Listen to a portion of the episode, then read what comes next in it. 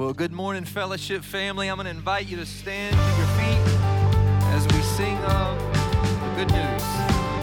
God's love displayed towards us in no greater way than that of Jesus Christ, our Savior and Lord. Amen. So sing along with me if you know it. Come all ye weary. Come all ye weary, come all ye thirsty, come to the well that never runs dry. Drink of the water, come and thirst no more. Come all you sinners, come find his mercy, come to the table, he will satisfy. Taste of his goodness, find what you're looking for. For God so loved the world that he gave us his one and only Son to save us. Whoever believes in him will live forever.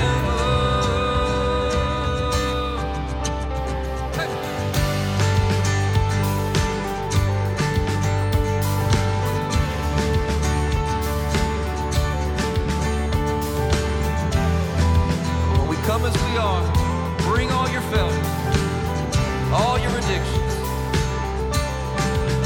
Oh, bring all your failures, bring your addictions. Come lay them down at the foot of the cross.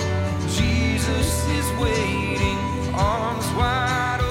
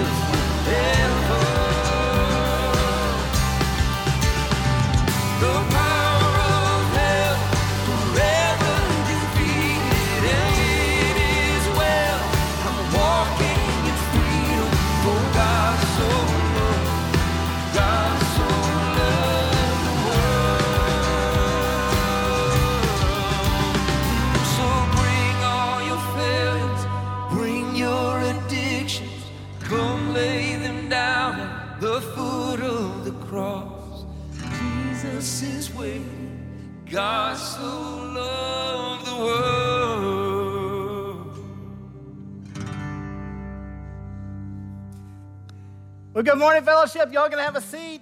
Hey, if you haven't heard the news, we have a new worship pastor at Fellowship. This is Heath Gilbert.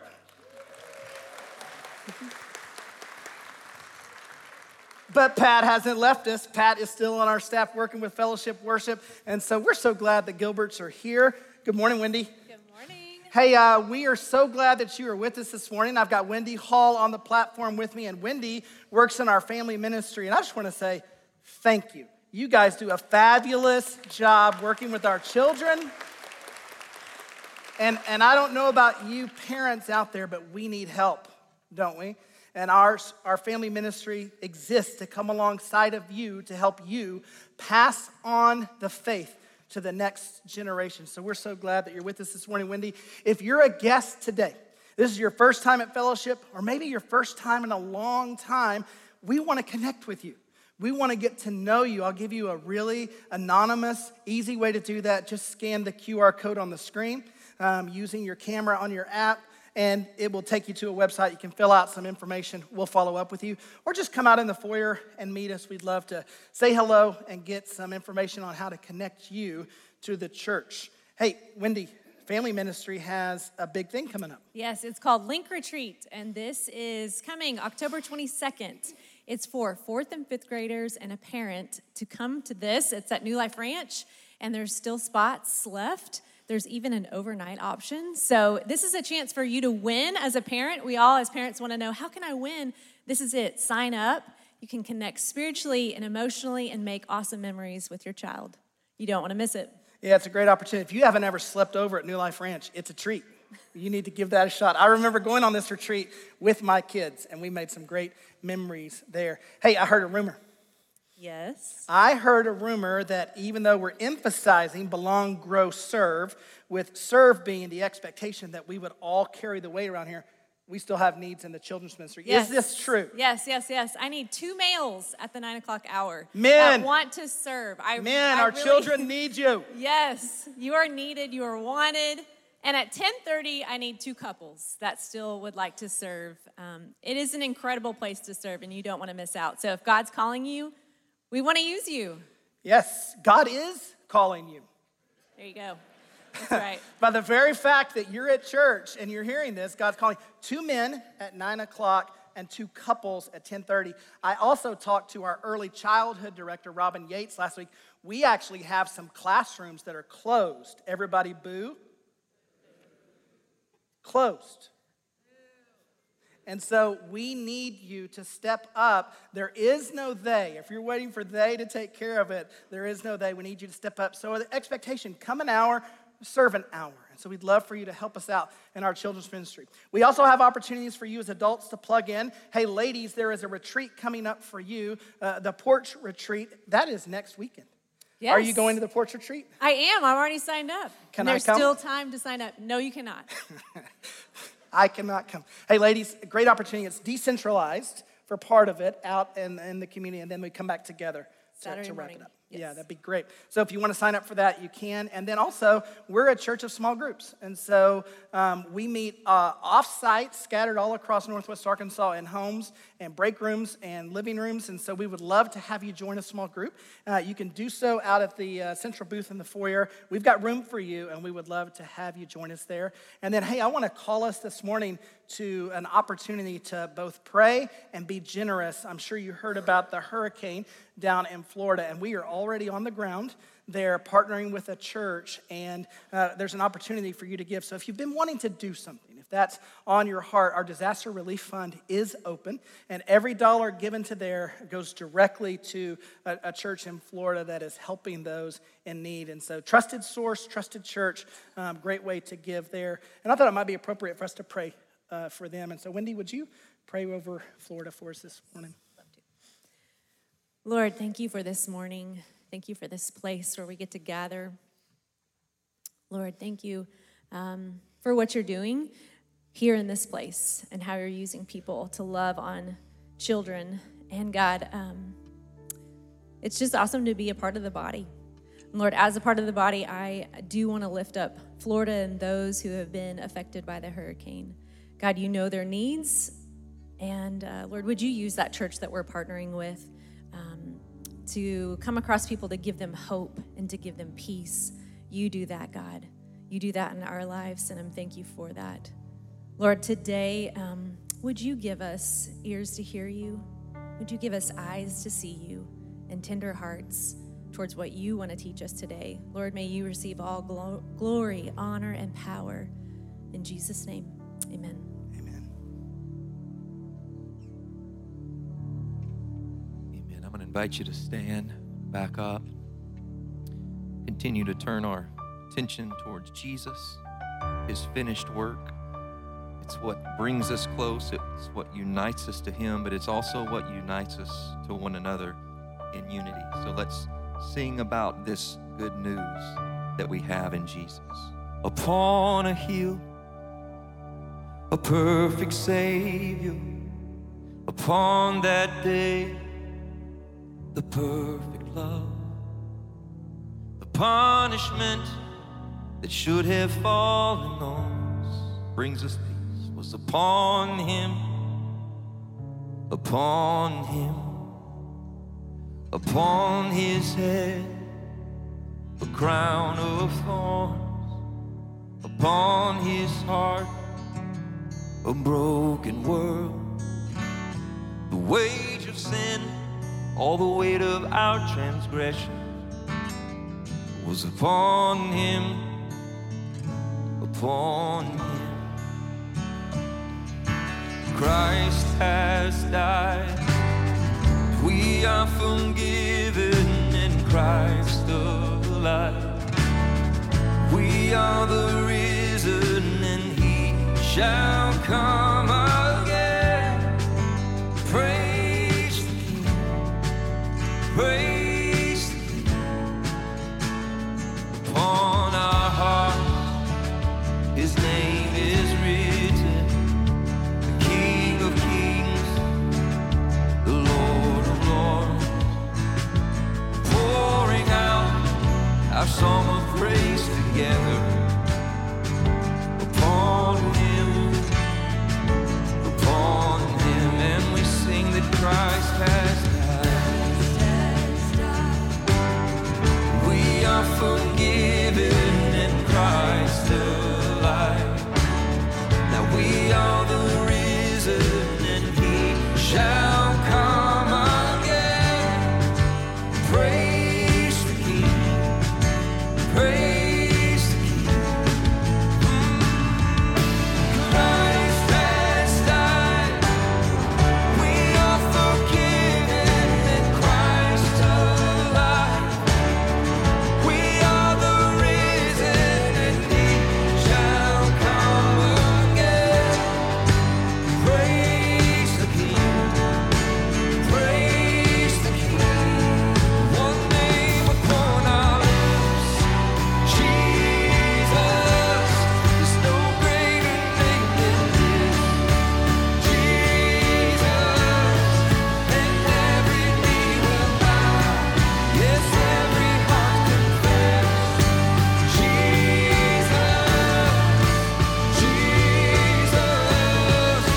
name upon our hearts, Jesus. There's no greater name than this, Jesus. And every knee will bow,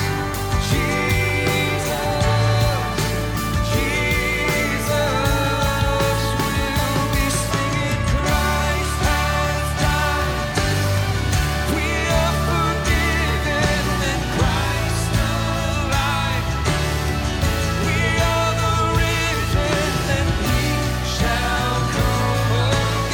confess,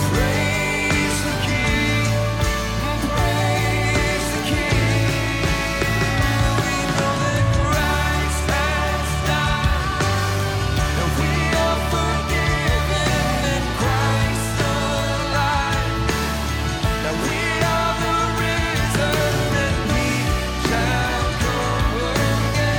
Christ has died. We are forgiven in Christ alive. We are the risen, and he shall come again. Praise the King, praise the King. We know that Christ has died, and we are forgiven in Christ alive. Now we are the risen, and he shall come again. Praise the King, praise the King. Christ has died. We are forgiven in Christ alive. We are the risen, and he shall come again. Praise the King, praise the King. Praise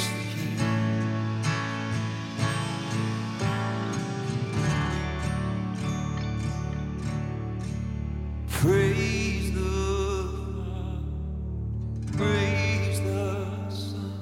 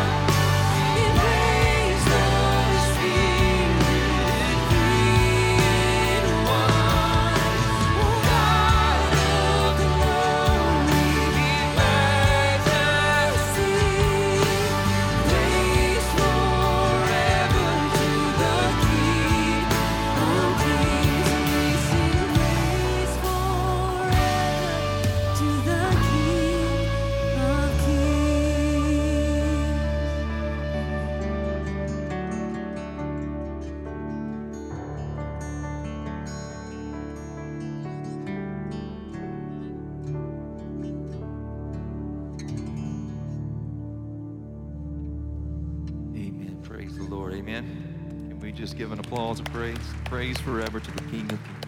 I'm going to invite you to sit as we take your offering. We're going to sing a song, Great Are You, Lord, and it just emphasizes the hope and the life and the peace that we have in Christ Jesus. Amen. And aren't you glad that the power of the gospel is in the gospel itself? Amen. That you don't have to have all the fancy words. You don't have to know it all. That the power of the gospel is in the gospel. Amen.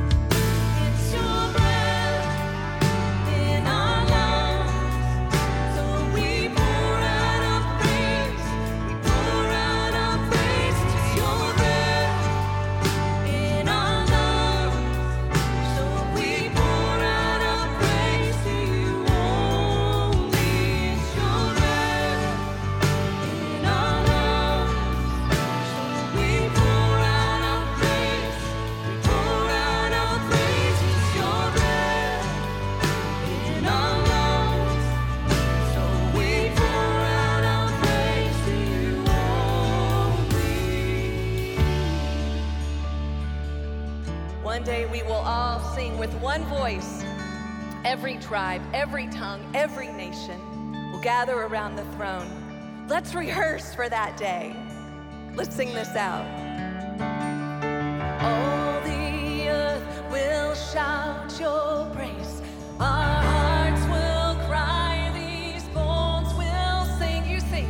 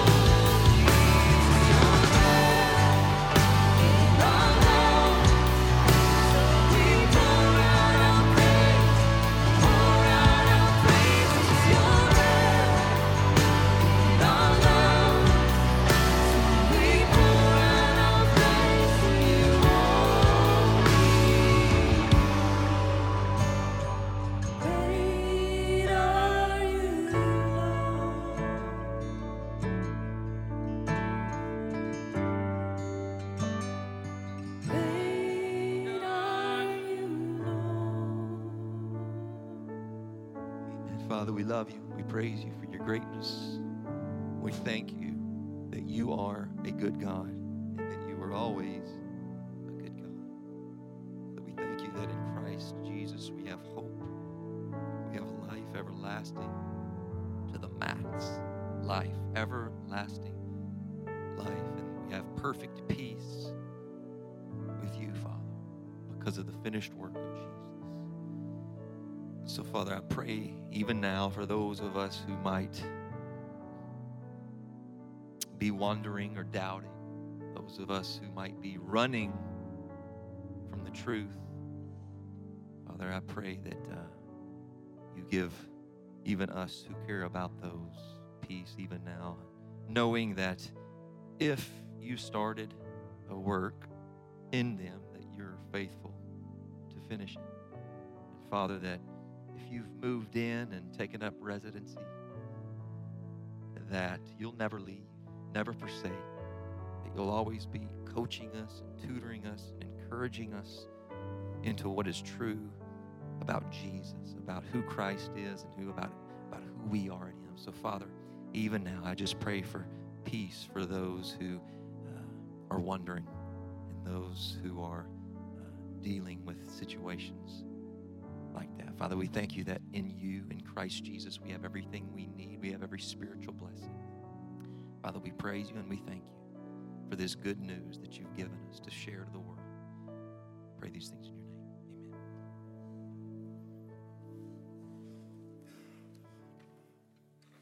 name. You know, there are certain things in life that are just meant to go together. You could call them powerful combos or 1-2 punches or dynamic duos, that together they are stronger. They are, when paired together, complete. And without one another, when left alone, they're less effective or successful. So let's begin this morning with a dynamic duo pop quiz. I'm going to give you the first word, and then you fill in the blank on the second word, the corresponding partner. Let's start with an easy one. Peanut butter and, see, you guys are smart. You got this. How about this one? Bible trivia. Adam and, good, Cain and, R2-D2, no, that's not Bible. Let's jump movies. R2-D2 and, oh, did anybody say Luke Skywalker? You don't know your Star Wars. Frodo and Sam. Good, I heard it over here. Let's jump to the sports world. Brady and Gronk. Good, it took a while, didn't it? It took a while. Michael Jordan and Scottie Pippen. Very good. Country music fans, Brooks and... We got that one, of course.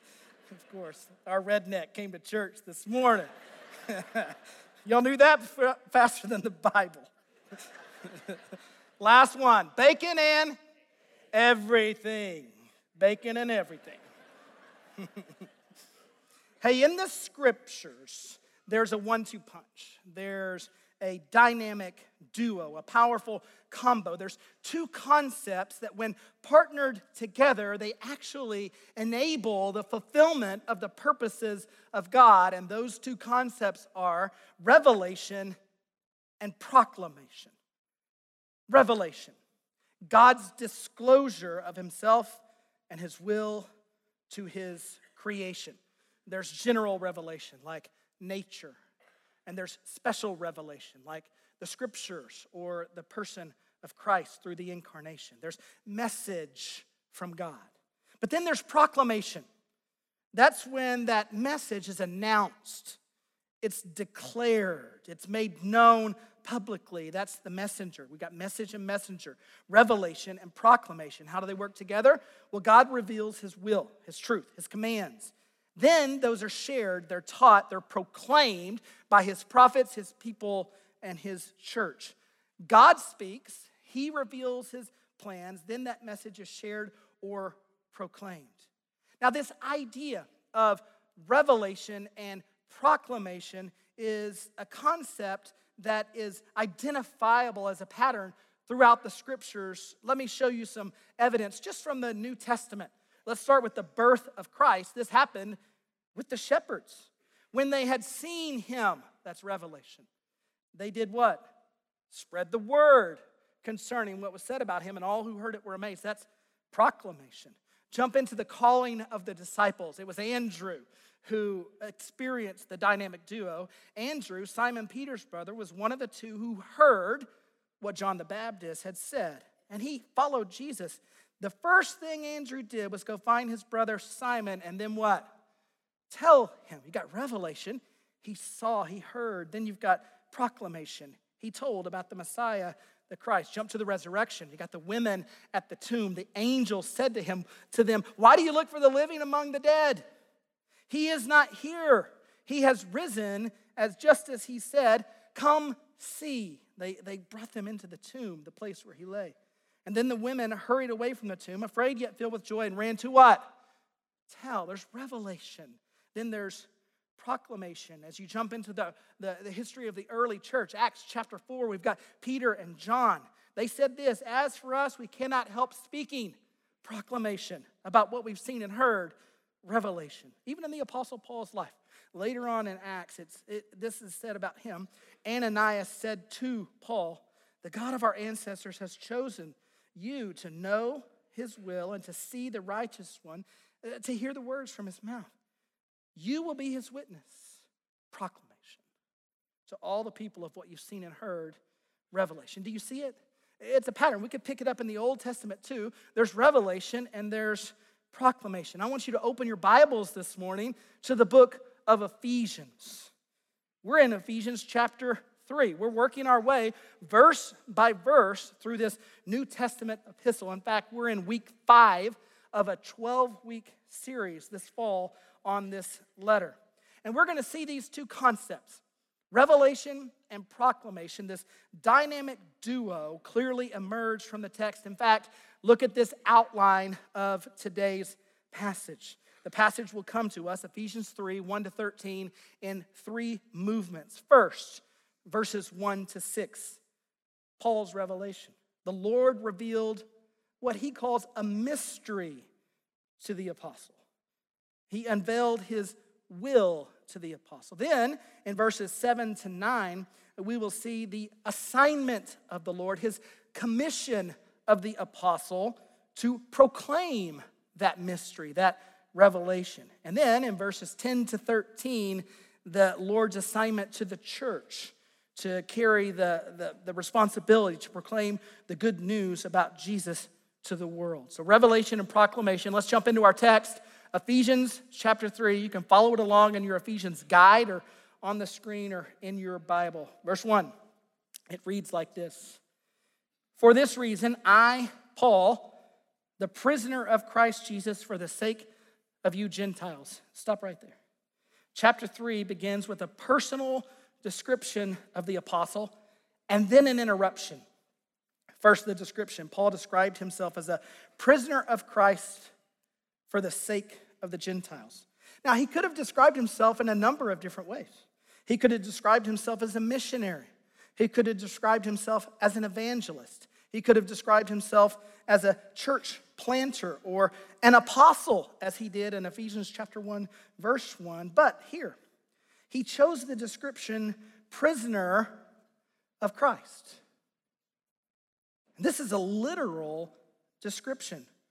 Paul was imprisoned in Rome when he wrote this letter to the church at Ephesus. That's why we call this a prison epistle. That word epistle just means letter. Paul called himself a prisoner of Christ. Technically, Paul was a prisoner of Rome, and specifically of the Roman emperor Nero. But Paul did not see his situation in that way. He was a prisoner of Christ. Not only had Christ captured his heart, but he had been arrested and put in chains and was awaiting trial for his obedience to the Lord. You might think of him as a prisoner for Christ. He was confined as a result of his service to Christ. He was in chains because of Christ. And not only was he imprisoned for Christ, but also for the sake of the Gentiles. He was suffering because of his ministry to the Gentiles. Paul was in prison for preaching the Messiah to a group of people who did not have a Jewish lineage or heritage. So this first part of the verse is a description of Paul, the prisoner of Christ for the sake of the Gentiles. But then there's an interruption. Verse 1 just stops unexpectedly. It reads, I, Paul, the prisoner of Christ, for the sake of you Gentiles, stop. That's the way it reads in the Greek. It's the way it's translated into English. No end to the sentence. It's a fragment. The thought just breaks off, and then a new thought begins. He says, I, Paul, the prisoner of Christ, for the sake of you Gentiles, surely you've heard. It's almost like Paul gets distracted by something, or he remembered something when he mentioned that word Gentiles. And then he followed that line of thinking. If you'll look down in your Bibles to verse 14, he's going to pick the thought back up. In fact, next week's passage begins the same way for this reason. It's like he said, oh yeah, I'm back to here for this reason. I kneel before the Father, and he's going to go into a prayer. We'll teach that next week, but this week we're going to chase Paul's interrupted thought, his rabbit trail, if you will, that begins in verse 2 and runs through verse 13. Read verses 2 and 3 with me. He says, surely you have heard about the administration of God's grace that was given to me for you. That is the mystery made known to me by revelation, as I have already written briefly. Paul speaks of a mystery being revealed to him by God. That word mystery will be used 2 more times, a total of 3 times in today's passage. What does he mean by mystery? Well, a mystery is something that up until this point was unknown, but will be disclosed now by God. A sacred secret, if you will, hidden in ages past, but now revealed. Paul said, by the grace of God, he received a revelation about the will of God. The Lord downloaded some new content to Paul, and by his grace, he revealed his plans to the apostle. And look at the last part of verse 3. Paul says that he has already written about this briefly. In short fashion, Paul says, I've kind of already covered this mystery, and this is true. Paul previously wrote about it. In fact, we looked at it just last week as we studied chapter 2, verses 11 to 22. John Barclay taught us about this mysterious revelation that had been given to Paul. Let's see if it sounds familiar. Move on to verses 4 to 6. He says, in reading this, then, you will be able to understand my insight. He says, you should get this quickly because it's repeat material. In reading this, then, you will be able to understand my insight into the mystery of Christ, which was not made known to people in other generations, as it has now been revealed by the Spirit to God's holy apostles and prophets. This mystery is that through the gospel, the Gentiles are heirs together with Israel, members together in one body, and sharers together in the promise in Christ Jesus. Paul announced a mystery about the will of God, a mystery about Christ's redemptive work, a mystery revealed by the Holy Spirit to his holy prophets and apostles, of which Paul was one of them. Paul is an apostle of Christ Jesus. Apostle is simply a role of someone who has seen and been seen by Christ physically and then been sent by him. You can read about that in Acts chapter 9. So what's this mystery that Paul has previously written about? What was he speaking about here? Well, verse 6 states it clearly, that through the gospel, through the good news of Jesus, his redemptive work on the cross, the Gentiles, everybody say, that's me. Probably. We don't have a huge Hebrew population in Northwest Arkansas, so if you're the exception, I apologize. But for the most part, we're a Gentile audience. That through Christ's redemptive work, the Gentiles are included in God's redemptive plan.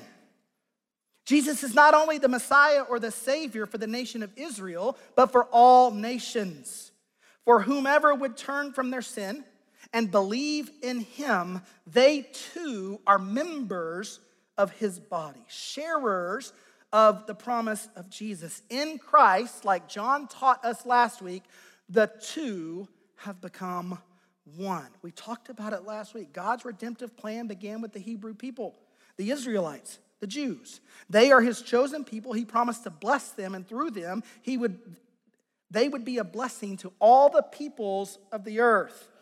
His work and his word came first to the Israelites.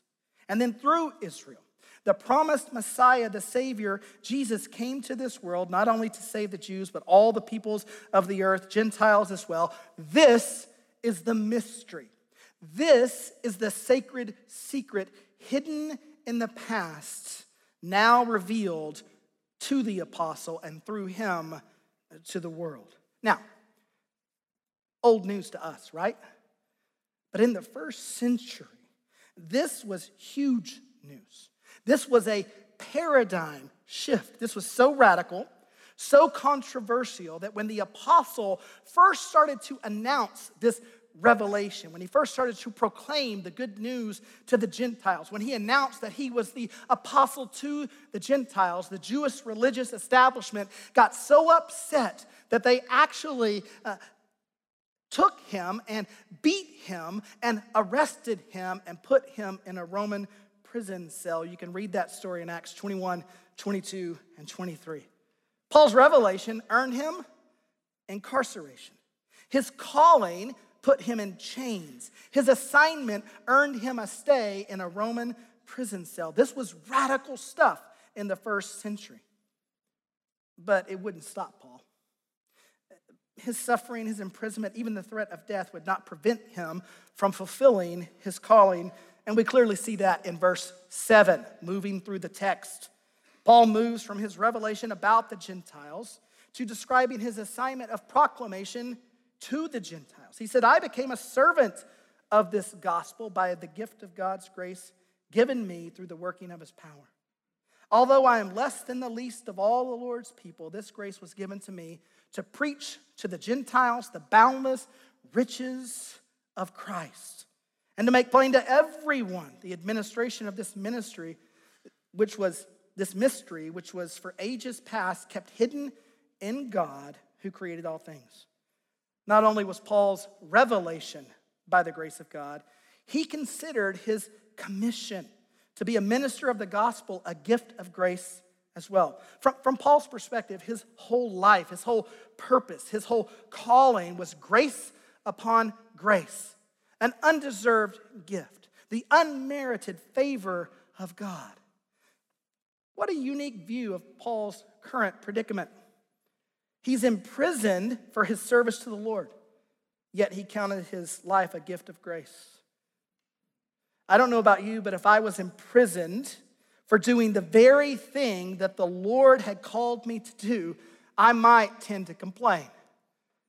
Give a little woe is me, or this is not fair, or why are you letting this happen to me? Yet we see here that Paul had a very high view of the sovereignty of God and a very humble view of himself. Look at verse 8. He said, I am less than the least of all the Lord's people. Paul knew that he was the least likely candidate to be assigned to preach to the very people that he once persecuted. He clearly understood that this assignment from the Lord was not based on his qualifications or his skill, or his resume, and it certainly wasn't based on his track record. Yet, he was commissioned by God to proclaim the boundless riches of Christ to the Gentiles and to everyone. Now, for those of you who feel unworthy to be used by God, or who struggle with feeling unqualified or inadequate, or who feel like you lack the character necessary to represent the club, represent the Lord, Paul would say, welcome to the club. He could identify with feelings of unworthiness. He could relate. He saw himself as less than the least of all the Lord's people. That word riches is a go-to in the book of Ephesians. We see it used in the book 6 times. Paul writes of the riches of God's grace, the riches of his mercy, the riches of his glorious inheritance, the riches of God's power. Paul truly believed that he was preaching the riches of Christ through his message. What a perspective. The Apostle Paul considered it a privilege to proclaim the gospel of Jesus to an unbelieving world. He would go to any length. He would pay any cost. He would make any sacrifice necessary to fulfill his calling. He did not do it reluctantly or out of a sense of duty. He considered it an honor to be the apostle to the Gentiles. And if that required suffering, then so be it. How about you? What's your pain threshold on it costing you something to be a fully devoted follower of Jesus?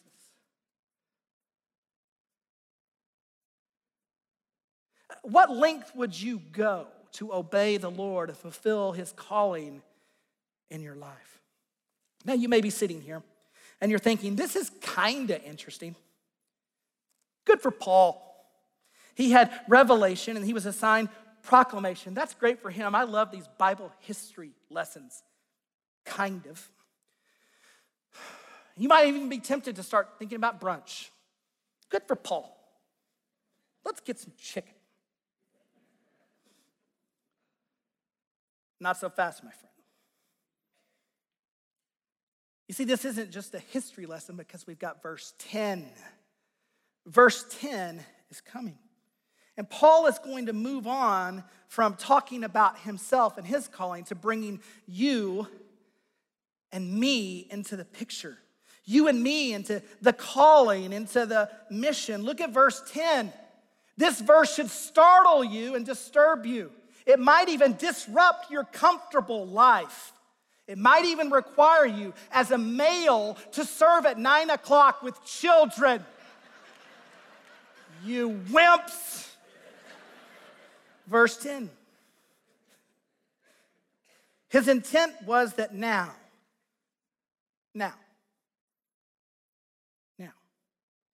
through the church, everyone say that's me,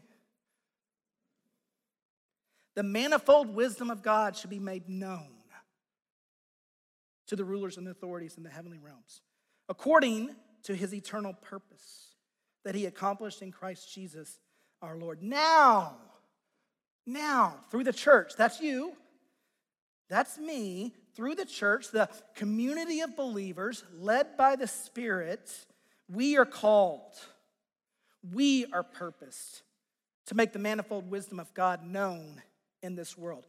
We are the proclaimers of the good news of Jesus. By his grace, we, less than the least of all the Lord's people, have the honor and the privilege to share about our crucified Savior and our resurrected King. The baton has been passed to us. Now, in the church world, we call this task of proclaiming the good news of Jesus evangelism. A church that shares and preaches the gospel of Jesus and gives an opportunity for belief and conversion is called an evangelistic church. Fellowship Rogers is an evangelistic church. We gladly and we count it a privilege to take on the responsibility for the evangelization of our city and our world. You know, it's interesting. The passage says that as we make Jesus known, we have an indirect audience. As we proclaim the gospel to the world around us, we're also making it known to the cosmic powers above us, to the rulers and the authorities in the heavenly realms. We have a secondary audience in the heavens, the angels. They are watching the affairs of the earth unfold in real time. Did you know that angels are not omniscient? They are not all-knowing. They have limitations in their knowledge of what is happening in this world, and they do not have foreknowledge of the future. God's not revealed his plan to them fully. He's making it known to them in real time through the church. So the mystery of God's plans are being revealed to them as they are happening here on earth. They are audience to the kingdom movement unfolding before them as though a great drama were being enacted. One of my favorite Bible commentators, John Stott, said it this way, that the history of the Christian church becomes a graduate school for angels. And with this angelic audience, the gospel, the very revelation of God, has gone full circle. From heaven to earth, Apostle Paul. From the Apostle Paul, around the earth, church. And from the church around the earth, back to the heavenly realms. Look at the last verse of our passage for the day. Paul returned to his specific situation. He bookends the passage with suffering. He's a prisoner of Christ. He's suffering for the gospel in adversity. He says, I ask you, therefore, not to be discouraged because of my sufferings for you, which are for your glory. Paul said, don't worry about my chains. Don't worry about my imprisonment or my sufferings. They are for your benefit, and they are my honor.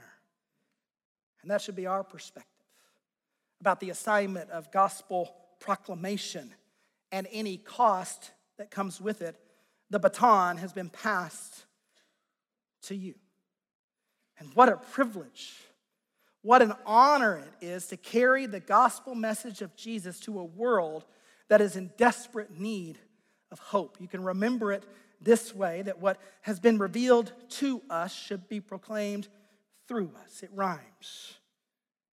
What has been revealed to us should be proclaimed through us. The gospel we've heard and believed is the gospel we should share and preach. Our revelation should become our proclamation. What we've seen and heard, we should share with others. As the angel said to the women at the tomb, come see, go tell. So when's the last time you shared the gospel of Jesus with someone that the Lord has brought across your path? When's the last time that you played the role of evangelist? Or is that just an assignment for those who are called to full-time ministry? For those who've been trained by a seminary? I don't know about you, but I think evangelism can be quite intimidating. Some of us in the room feel like we lack the skill, or we don't know what we should say, or we don't have enough Bible verses memorized. Can you identify? Maybe you still carry guilt and shame from your own sin struggle. Or you don't want to come off as a zealot in a world whose highest value is tolerance. You don't want to end up in HR. You don't want to be called out on the neighborhood POA Facebook page. The Hannons are knocking on doors again. But at the same time, it's our calling. We can't avoid it. We've been called to bear witness to the grace that God has shown to us. And if we don't proclaim Jesus, then who will? If you don't proclaim Jesus, then who will? Romans chapter 10, verses 13 and 14 capture the tension perfectly. It says in verse 13, everyone who calls on the name of the Lord will be saved. Is that good news? Yeah, if you're here today, you decided to come to church. Maybe you're back for the first time for a long time since your childhood, back for the first time since COVID, or you're just trying something because you know you desperately need help. Hear those words. If you'll call on the name of the Lord, turn from your sin and self, and believe in the one who sent, who died on the cross and was resurrected for your redemption, your forgiveness, you will be saved. It's great news. But then here's the tension. How can they call on one they have not believed in? And how can they believe in the one whom they've not heard? Revelation. And how can they hear without someone preaching to them? Proclamation. If not us, then who? If not you, then who? Hey, I want to close with some practical tips on sharing your faith. I don't want to just leave you with a burden. I want to give you some tools to do something about it. I want to give you 5 things to consider when it comes to evangelism. First one is accept responsibility for gospel proclamation. I feel like that's been my job this morning. is to take the baton from Paul and pass it to you. So will you take responsibility for sharing the good news of Jesus with those around you, where you live, work, and play? Will you actually consider it your job to share Jesus in this city? You know, one of our distinguishing marks as Fellowship Bible Church of Northwest Arkansas is that we strongly believe in the priesthood of every believer. One of our goals is to close the gap between the clergy and the laity, because we believe that all, you and me, are called to be his ambassadors, to be his witnesses in this world, that we're all called to share truth and love and minister to our neighbors. And we believe that every follower of Christ is called to do the work of the ministry. Our mission statement says we exist to produce and release what? Spiritual leaders who know and express the authentic Christ. Second thing, who's on your heart for heaven? Lift your eyes up and look around your world, your family, your neighborhood, your workplace, the places where you serve in the community and the places where you play in the community. Can you think of someone that the Lord has brought across your path who is very far from him, who desperately needs him, who their eternity is undetermined, and their life is void of God's love and truth and purpose? As Ephesians 2 described them, they're living without hope and without God in this world. The Lord has brought the nation and the nations to Northwest Arkansas, and we've got empty seats to serve them. What an opportunity before us. Why do you think the Lord brought them into your life? I want you to think of a few names, because at the end of the service, we're actually going to pray for those names. Third step is be prepared. I think one of the reasons we don't share our faith is because we don't know how. We don't know how to proclaim the gospel. We don't have a few key verses memorized and ready to go. We don't have good evangelistic questions. We don't have go-to resources that we could share with them. Well, the good news is we're an equipping church, and we'd love to help you with that. There will be no greater joy in one of our pastors' lives or your community group shepherd's life than if you called them and said, "Would you help me learn how to share my faith?" Ho, I'm buying. Let's sit down and talk. Fourth, engage intentionally. This is doing evangelism. It's helping someone take one step closer to Jesus. You know, a lot of times we think of evangelism as a one-and-done process where we move somebody in one appointment from unbelief to belief through sharing the gospel with them. But I think in today's world, it's much more complicated than that. I think it's much more of a process. In Springdale last year, we had a tornado, and everybody wanted to help fast. The problem was that nobody could get there because all of the roads were covered with telephone poles and pieces of houses and cars spun around. There was just streets full of debris. And so step one were for people to go in and just smooth out rough passages and remove big obstacles so that the help could get in there. Sometimes evangelism is just loving, listening, caring, and serving someone, so that you can show them that they're lovable and that they matter to God. Then you can get down to the process of sitting down and sharing truth, or texting a verse, or sharing a book, or buying a Bible. Evangelism can be as simple as inviting someone to your community group to experience that Christian community, or inviting them to church, and of course, sharing the gospel. Step 5, follow up with no strings attached. Whether they receive Christ or not, they're still worthy of loving, listening, caring, and serving, right? And I want us to close our time in prayer. Would you pray with me? I want you to ask the Spirit of God to bring to your mind one or two or three names, maybe a family member, a neighbor, a coworker, who is far from God, but they've got a Christ follower in their life and you. And let's just lift them up to the Lord that he would do his work in their life. Would you pray with me? Lift those names up to the Lord one by one. Ask him to draw them near to himself. ask him to create a holy restlessness in their hearts that hungers for truth.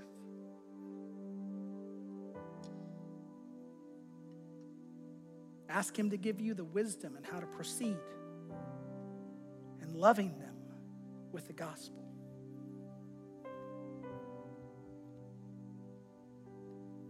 But Lord, it's our prayer that you would populate heaven with people who are far from you.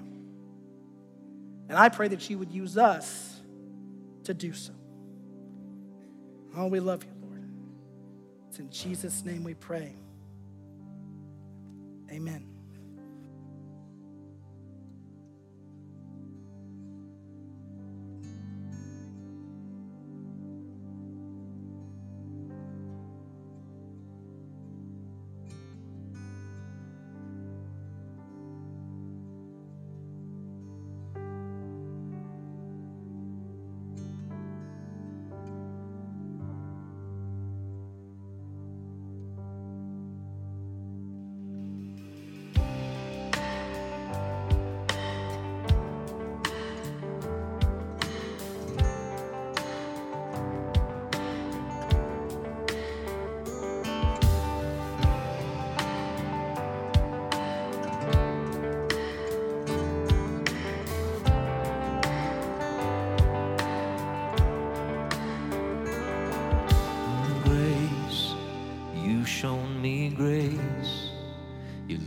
My shame, you draw me with love and kindness, wash whiter than snow.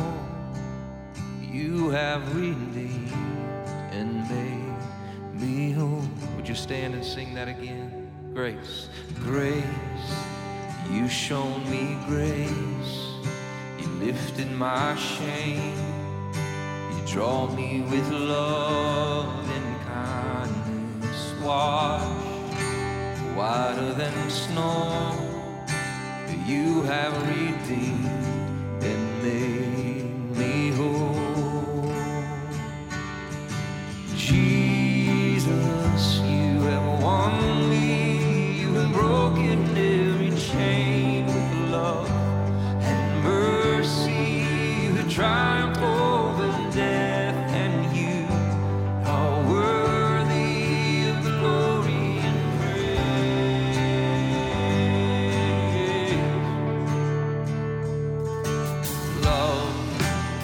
Show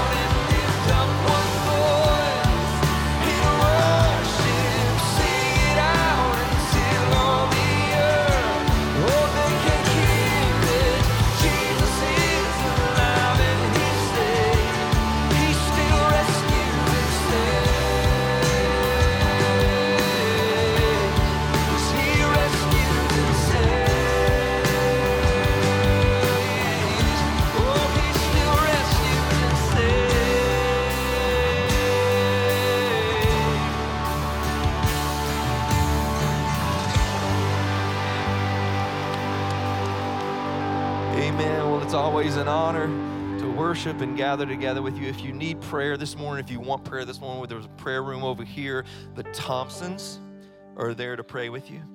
Anyway, go love somebody that makes them curious about the hope you have in Jesus. Amen. You're dismissed.